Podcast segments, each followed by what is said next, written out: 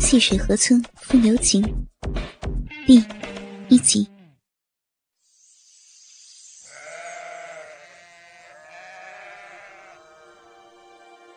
这是大别山区的一个普通小村子，名叫细水村。村子不是很大，百十来户人家。村子里的房屋都是明清时代的建筑。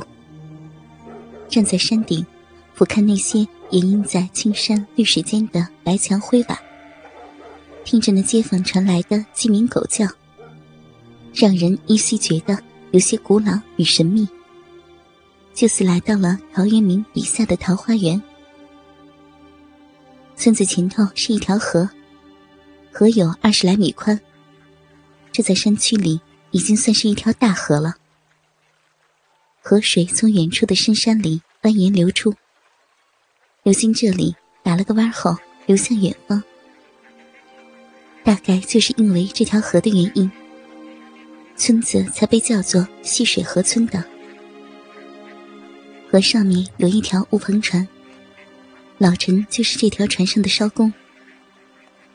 可能是地处偏远山区，村子穷的缘故，细水河上面。从古至今就没有过一座桥，人们每天进出都靠老陈那条木船的接送。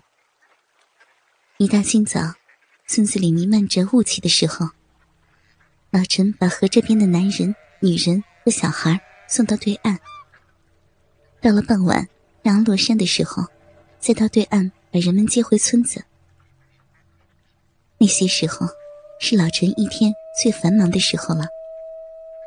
如果没有人乘船，老陈有时会拿出他那心爱的笛子吹上一曲，有时会拿出鱼竿钓会儿鱼。运气好的话，老陈一天可以钓上好几条大鱼。老陈名叫陈德水，今年四十二岁，他上过初中，曾经是村子里学历最高的人。他的儿子陈乐天。正在上高三。如果今年考上大学的话，将会取代他成为村子里学历最高的人。每天，老陈的婆娘陈婉秀给他送饭的时候，是他一天之内最快活的时光。吃着碗里香喷喷的米饭，看着老婆那粗布包裹下依旧结实匀称的身体，尤其是胸前。那饱满丰实的奶子，老陈心里总是不免有些痒痒的。这条船是老陈的父亲传给他的，就如同他的半个家一样。有的时候他不回岸上的家，就在船上过夜，尤其以夏天的时候居多。为了这事儿，陈婉秀已经嗔怪过他许多回了，说他把船。当成了自己的娘子了，连自己明媒正娶的老婆都舍得晾在家里。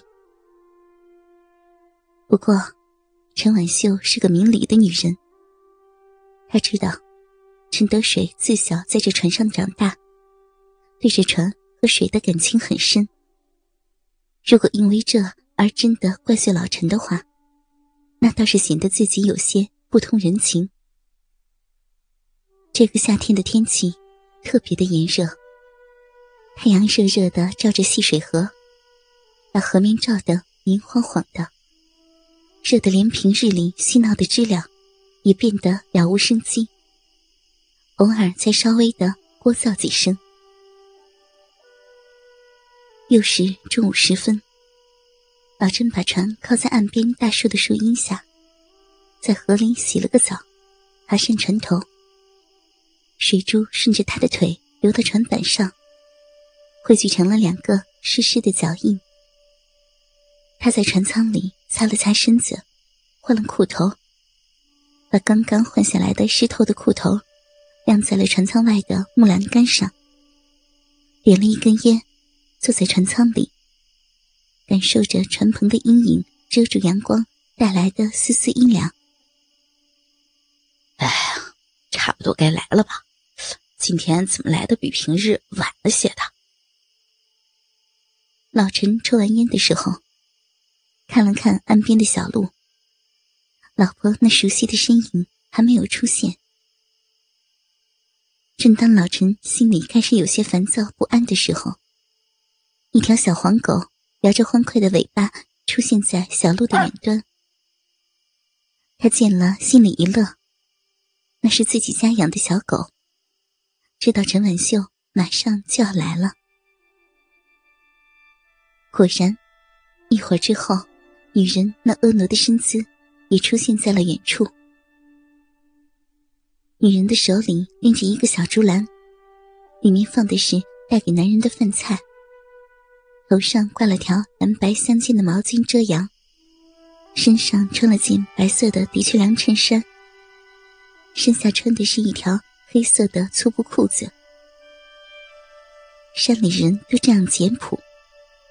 那条的确良衬衫，还是男人托在县城教书的二弟媳妇带来的。